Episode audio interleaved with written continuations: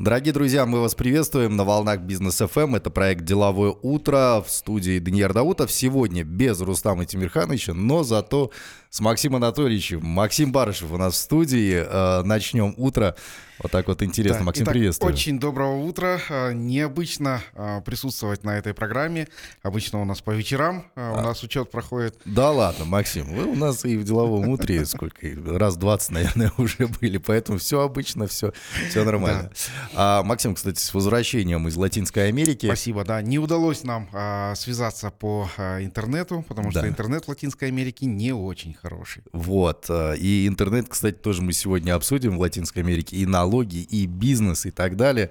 Напомню, что э, Максим был э, ну, в такой в отдыхательно-рабочей поездке по Бразилии, по Аргентине. Да, в основном э, Аргентина была. Да, и э, прошлые эфиры у нас учет, из-за этого у нас не получилось провести. Но зато в деловом утре сегодня вот мы э, откроем э, вот такими новостями. Максим, кстати, как э, ощутили землетрясение? Землетрясение ощутил дома, живу в частном доме, э, поэтому э, мне проще. Но так как я алматинец уже в четвертом поколении, для нас, для алматинцев, такие землетрясения это, собственно, не в новинку, и мы привычные. Вот по прошлый раз вот подобное землетрясение, помню, в 2011 году uh-huh. состоял, состоялось оно, наверное, 15 февраля примерно. Uh-huh. Вот тогда я был на девятом этаже у да. мамы в квартире, но тогда было страшновато, и поэтому да. я понимаю, что люди из многоэтажек, они начали а, собственно, спускаться и уезжать из города.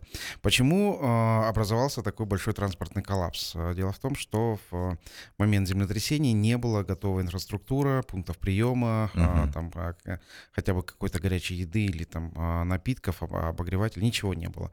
Вот. А люди боялись возвращаться домой, и им необходимо где-то было собираться. Люди да. созвонились с родственниками и, собственно, поехали к родственникам в одноэтажные дома uh-huh. и за город. Поэтому получился такой транспортный коллапс.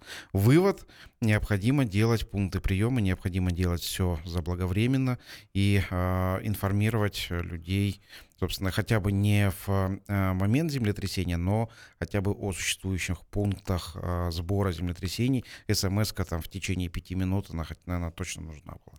Да, но этого не было. Алихан Смаилов уже высказался по этому поводу, да, да. раскритиковал.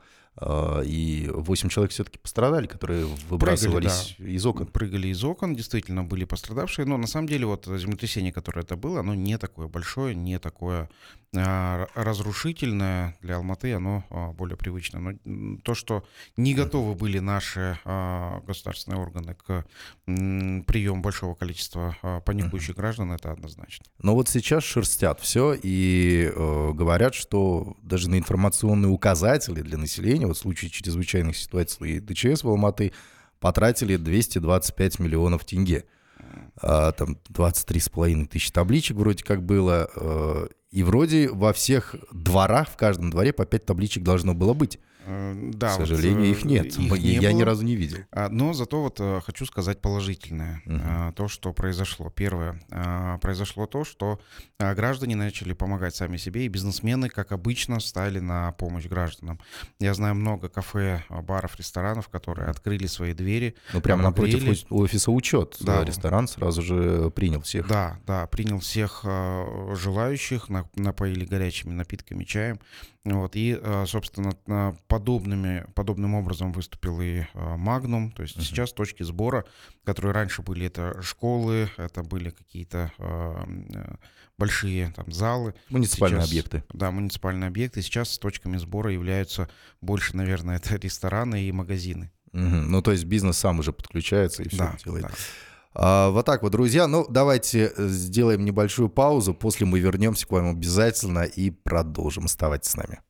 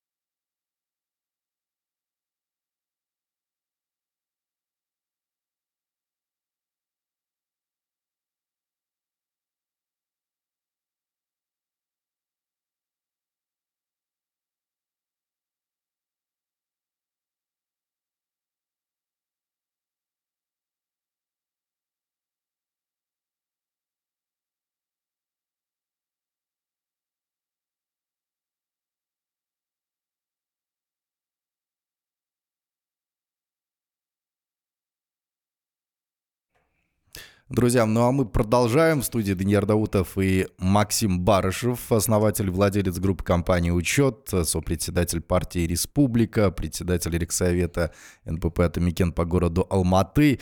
Э, обсудили мы в первой части э, землетрясение, которое было в Алматы, да, почему не были готовы, почему не было оповещения и так далее.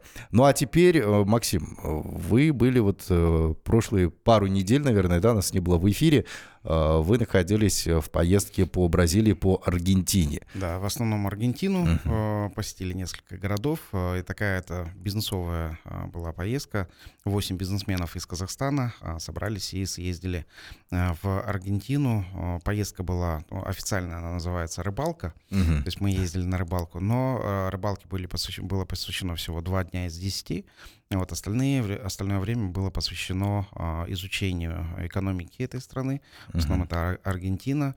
А, ездили по разным а, территориям, то есть это было и Сан-Паулу, и Буэнос-Айрес.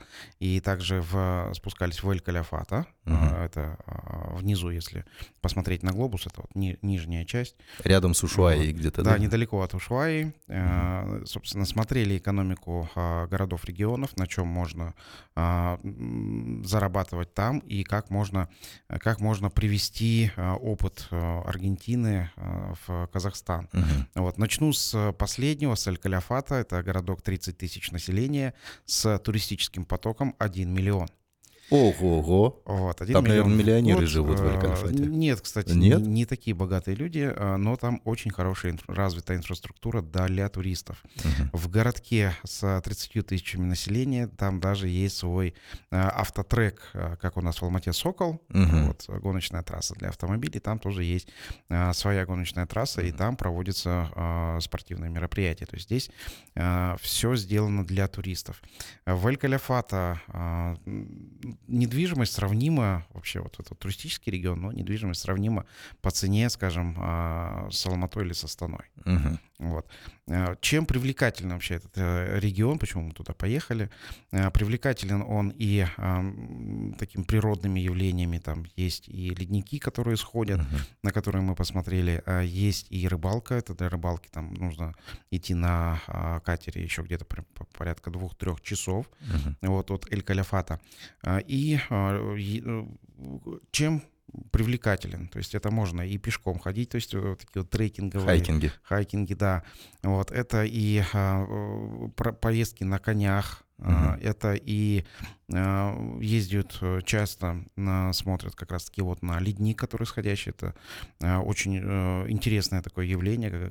Посмотрел я на образование айсбергов. Ну и, собственно, вот э, туристы ездят именно для того, чтобы посмотреть то, чего не могут посмотреть в других частях света. Достаточно большое количество американских туристов из Северной Америки, из США и Канады. Это все из-за дешевизны. То есть uh-huh. туризм довольно-таки дешевый. Очень много там пенсионеров, а, пенсионеры, которые приезжают на а, туризм.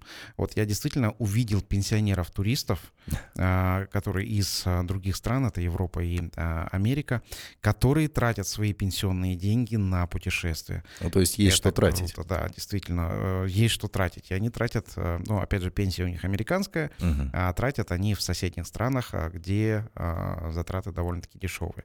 Валюта песо у них были, были у них там курс черный и белый, так сказать. Uh-huh. Там э, в два раза он отличался. Сейчас курс новый президент уравнял. И, соответственно, сейчас он стоит доллар 1100 песо. Угу. Вот. А, что ну, дешевеет и дешевеет песо, но это а, делает эту страну все привлекательнее и привлекательнее для туристов. Угу. Вот. А, поэтому туда едут много туристов, тратить доллары и оставляют в экономике. Ну вот что касается бизнес-активности предпринимательской, насколько там легко открыть, развить бизнес, какие там налоги, зарплаты, это все интересно вот очень. Начнем с зарплат. Uh-huh. Зарплаты сопоставимые с а, Казахстаном, примерно 800 долларов — это а, средняя заработная плата. И минимальная заработная плата у них 200-250 долларов, то есть минимальная uh-huh. зарплата, которую там выдают. По недвижимости. Недвижимость там, собственно, тоже сравнимая с Казахстаном. Есть там районе в центре там, столицы, где стоит недвижимость 5-10 тысяч долларов за квадратный метр метр. Угу. Вот. И а, это такой, а, так называемый островой безопасности. Там есть и а, полиция патрулирует, вот, и там более там, хороший контингент людей живет, вот, но все равно не рекомендуют выходить. А, говорят, что даже в столице небезопасно а, То есть преступность там прям развита? Да, развитая, преступ... развитая преступность. Причем там очень такое интересное совпадение. Там нету коррупции в, как в бытовой коррупции, так называемой, uh-huh. то есть это там полицейские не берут взятки и так далее, то есть коррупция отсутствует совсем. Вообще. На вот уровне... На бытовом э, уровне. Вообще отсутствует коррупция, а, что приятно. С другой стороны, в это же самое время а, там процветает бандитизм. Угу. Вот. И а, такое уникальное произошло, ну, такое событие, а, не с нами, но вот в то же самое время. Украли а, телефон, а, в полицию обращаются, полиция говорит, ну, вы сами виноваты а, в том, что показывали телефон или не крепко его держали в то время, mm. когда вас предупреждали. Даже так. Вот, полиция говорит, ну, мы, конечно, возьмем заявление, но даже не думайте. Вот. Э, наверное, он где-то по фавелам уже все ушел. Зато честно. Все. Да, зато честно. Вот э, это полицейские там, там такие. Вот. По э, жилью. Там есть э, как официальное жилье, которое mm-hmm. строится, которое продается. Есть так называемые фавелы, где mm-hmm. это жилье неофициальное. Там много жилья, которое вообще никак не оформлено. Mm-hmm. И в этом жилье живут, ну, так, ну, как неблагонадежные, неблагополучные слои населения, которые там, это жилье находится, так, опять же, в центре города. Uh-huh. А, как а, это все выглядит? Люди строят сами себе жилье, достраивают, э, строят, строят стена к стене, не соблюдая никаких там санитарных норм и чего-то там. Э, и в, это, в этом жилье, в этих э, микрорайончиках там существует своя, там, своя политика, свои Свои законы, законы, свои управленцы. Да, Туда можно заходить, мы туда не заходили, но говорят, как нам сказали, можно заходить, вам дают э, сопровождающего, и шутят, говорят, вам сопровождающий с мачете или с оружием э, огнестрельным. Ну вот, с мачете дешевле, с огнестрельным оружием, конечно, подороже, но там все это согласовано, туристы понимают, что, э, что это туристы, с туристов вот этот сопровождающий берет денег и, собственно, показывает, где там в районе, где можно ходить. Сразу же предупреждают, никаких съемок, никаких там доставаний сотовых телефонов, если отберут, убегут с сотовым телефоном, даже искать в фавелах никто не будет. Полиция туда даже не приедет. Так, ну, ну страшненько как-то. Да, ну мы туда не ходили, а, поэтому и внутреннюю жизнь сказать не могу. А, что делают люди там в этих фавелах? А, они строят дома, и так как официально подключение к электричеству не дают, угу. они электричество воруют у города. Электричество mm. город отрубает, провода перерезает, они все равно следующую ночь восстанавливают mm-hmm. провода и, и продолжают воровать. То есть это вот электричество у них есть. И Там, в двери они в окно. Э, да, да, да. То есть там все вот эти вот э, висящие провода электричества, там э, все, ну, так и говорят, да, вот это вот висящие провода, mm-hmm. они а именно а, идут это воровство электроэнергии у города. А, что сразу же для меня, например, стало понятно, почему люди так живут. Потому что там нереально большие налоги. Ух, насколько большие? Ну, скажем, налог на добавленную стоимость там 21%.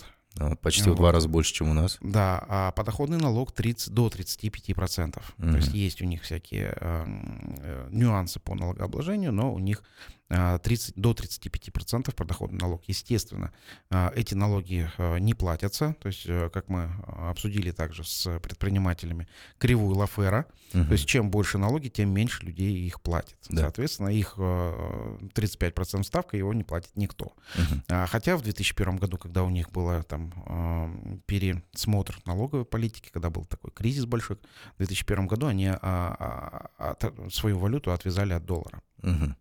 Вот.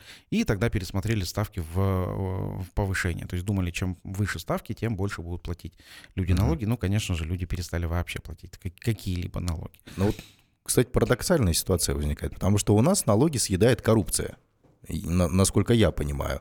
А в Аргентине, ну вот как вы говорите, там даже ну, на бытовом уровне коррупции как таковой нет. Э, взятки на, не берут. На бытовой уровне. То есть там, там же а... есть тоже то госзако, госзаказы, все, все это mm-hmm. то же самое есть. Э, про коррупцию там не знаю. То есть mm-hmm. с тем кругом людей, с бизнесменами, с которыми мы общались, они не участвуют в госзакупках, поэтому они говорят, мы не знаем, есть ли там коррупция. Mm-hmm. Вот, но возможно, есть так же, как, как, как и в Казахстане. Так, но это получается большие налоги, э, теневой бизнес, э, значит, там более чем развит. Да, теневой бизнес очень хорошо развит, э, то есть там это покупки без, ну, там, без фискальных чеков, uh-huh. без все за наличную, это, это само собой разумеющаяся вещь. Uh-huh. Вот, также там двойные цены. Хочешь купить, там, скажем, за песо одна цена, uh-huh. за наличные песо цена другая. Что меня еще удивило, а, если вот я иностранец, я хочу оплатить у них за какую-то покупку, говорю, я плачу карточкой, у меня нету наличными. Они говорят, сори, мы тогда вам не дадим никакие скидки от тех цен, которые указаны mm. на прайсе, и плюс 20%. Mm, да что? Вот. Они говорят, да, карточка оплата плюс 20%, потому что а, вы оплачиваете карточкой, нам mm. а, ну, за карточку там мы должны платить налоги, мы должны оплатить банку и так далее. Они сходу 20%. А, если наличные, то они могут еще поторговаться, сделать небольшую скидку и на 20% меньше, чем по карточке. Вот э, этого пока в Казахстане нету, пока у нас mm-hmm. и там, и там цена одинаковая, что за товары за наличную, что за карточки. Но я так думаю, что в свете последних дней, mm-hmm. когда уже говорят, что будут проверять все там платежи по карточкам, переходить на платежи через терминалы, что у нас в Казахстане вполне возможно возникнет подобная ситуация, когда будут говорить, что по карточкам, если хотите платить по карточкам, mm-hmm. то здесь плюс какие-то проценты к общей сумме оплаты для того, чтобы оплатить банковские эквайринги и налоги. Угу. Вот. Это вот пример Аргентины такой.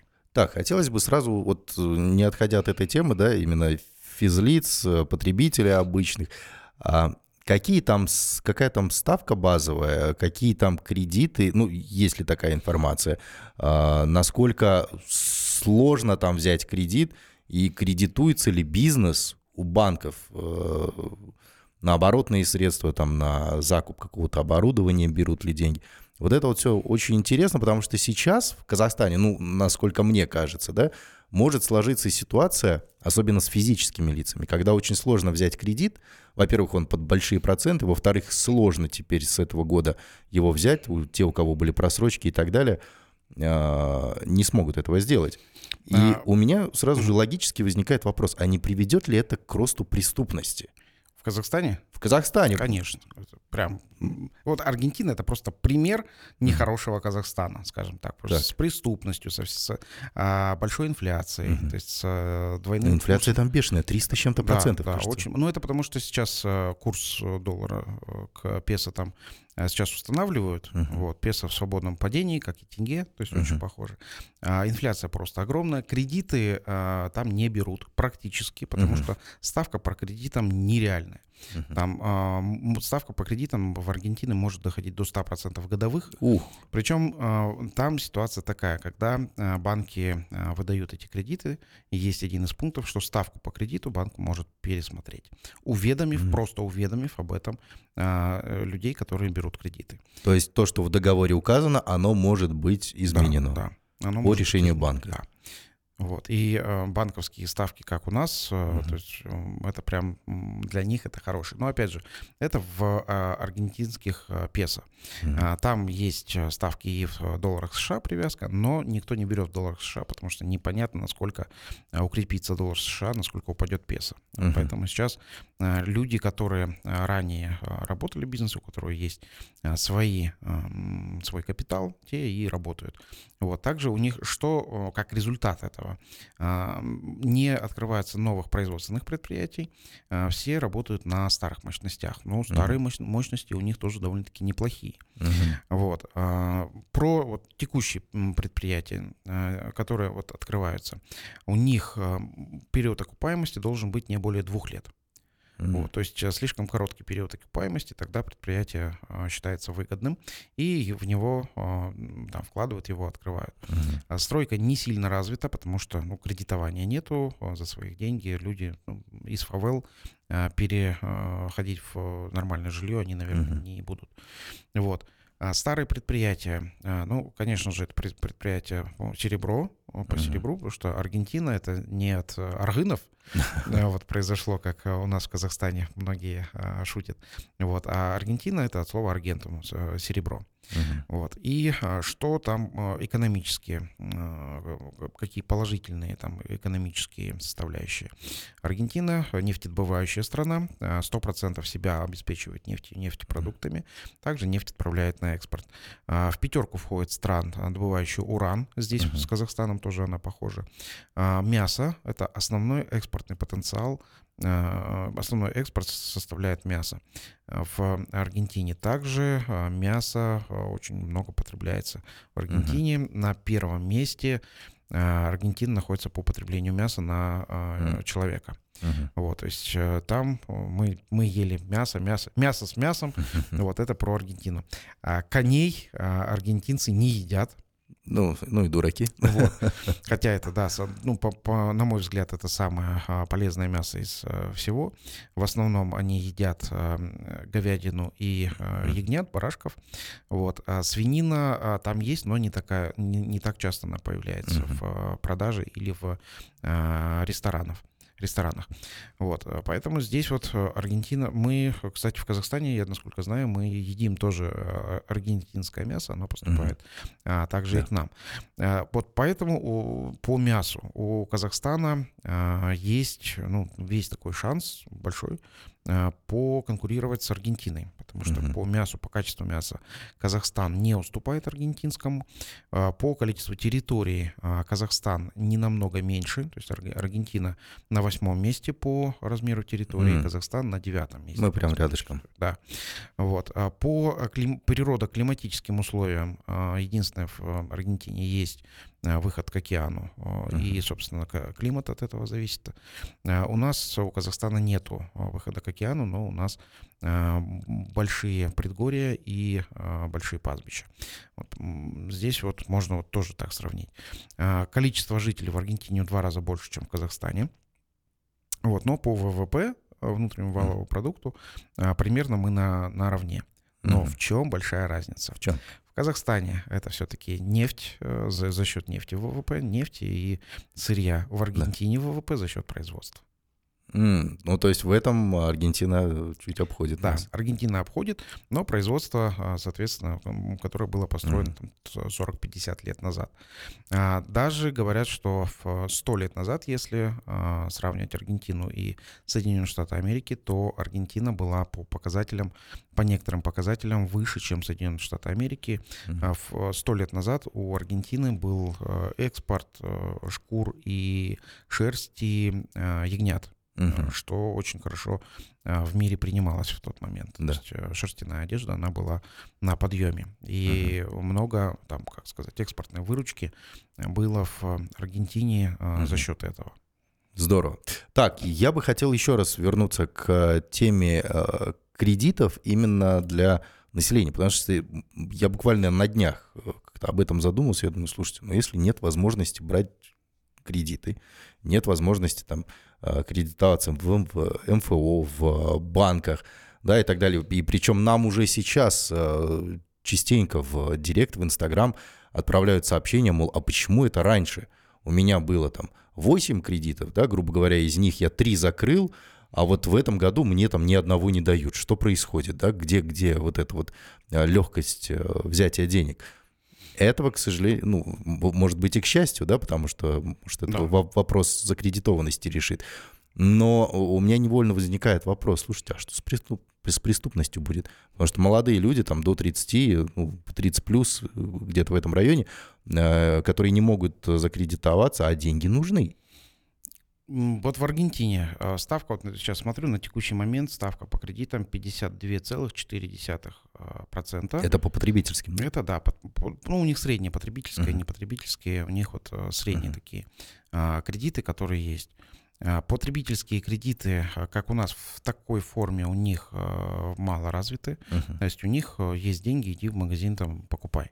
Uh-huh. Нету денег, не покупаешь. Вот, товары в рассрочку, товары... Не покупаешь, там, а просто забираешь. Э, да, да, вот, кстати, то, то, это тоже есть. Вот, товары в рассрочку, а, как у нас, у них не развито, то есть у них э, покупка против платежа uh-huh. идет. Кредиты на а, товары народного потребления тоже можно брать, вот, но а, это услож, усложненная процедура, все проверяют его там, кредитную историю и выдают нехотя. То есть э, банки там не, не как у нас, не такие развитые. То есть не такая банкоцентричная страна, как у нас? У них вообще не банкоцентричная. То есть у них банки а, зарегулированы, и банки понимают, что а, если а, люди не могут возвращать кредиты, то uh-huh. лучше им не давать. У нас же банки как? Люди не возвращают кредиты, и это самые лучшие для банков заемщики, которые не возвращают кредиты. Uh-huh. Вот, кстати, объясню. Так, то есть мы, мы, тоже, мы тоже обсуждали с бизнесменами наше, наше видение банкоцентричной экономики у нас в Казахстане, и почему клиенты, не возвращающие кредиты, это лучше uh-huh. для банков. Первое. Банки включают штрафы пени для этих клиентов, которые потом в итоге эти клиенты должны оплатить. Штрафы и пени за каждый день просрочки. То есть там э, такая система. А следующие банки оценивают, естественно, ниже рынка э, недвижимости все залоговое имущество. Угу. Э, и банки зарабатывают в основном на перепродаже этого имущества. Почему? Потому что, например, кредит это 50% от стоимости имущества. Банк э, спокойно продает это имущество с дисконтом 20%, зарабатывая при этом 30% сверху. Uh-huh. Все, заработок, чистый заработок банка. И э, здесь уже банк включает свои ну, mm. расходы по, э, скажем, по там, юридические расходы, э, расходы по э, пере, как переводу э, имущества, э, тоже пере, пере, как переоформление имущества. Все это банк включает а, сверху в долг, кредита, да, этому, этому человеку. Ну, то есть это у них получается превышение ожиданий по доходам, да, у банков? Ну у да, нас. да. да. Угу. Если человек отдает э, ровно там, по кредиту, что он взял, то и отдает, угу. вот, для банка это, это ну, такая не, не самая лучшая статья доходов. Ну, потому что да. Вот. Это, мы, это вот мы э, в процессе обсуждения бизнесменов пришли к этому одному выводу. Ну, банки сейчас, наверное, немножко так вздрогнули, чтобы больше людей об этом узнало. Да. А, так, по поводу Аргентины, что еще хочется узнать? А, насколько легко и насколько легко открыться там, и насколько легко вести бизнес? Есть ли какие-то перспективы для казахстанских предпринимателей? Для казахстанских предпринимателей, да, перспективы есть. Казахстанских предпринимателей там немного. Вот, а, в основном предприниматели сейчас там из России. А, туда переехали порядка 40 тысяч человек из Российской Федерации uh-huh. за последние два года, а, которые там в основном открывают бизнес, открывают стартапы. Открыть сложнее, чем в Казахстане, потому что в Казахстане это открытие бизнеса можно его там за сутки открыть, uh-huh. это ТОшку. А если ИПшку, ее можно открыть там буквально за 15 минут с приложения банка. Вот. В Аргентине это сложно сделать, и бизнес там ну, открывают в основном а, это инвестиционный. Uh-huh. То есть россияне открывают бизнесы по привлечению инвестиций и по а, развитию там, разных проектов, которые есть уже, удались уже в России. А стартапы ради стартапов там не так развиты. Там хорошо развит туризм, который вот сейчас прям развивается, кафе, uh-huh. гостиницы вот, которые, Общепит и которые, хорика, да? Да, да. Угу. Прям хорика а, это хорошо там развивается. А, что-то долгое там сейчас не строится. Долго это именно долго окупающееся. То есть предприятия, там, заводы, фабрики не строятся. Вот. Что-то окупаемое быстро там а, вполне, вполне можно там, uh-huh. открыть. Вот. Ведение бизнеса из-за сложности налогов там тоже усложнено. Налоги, они сложные и большие сильно много э, платить налогов там, до 30% подоходный налог.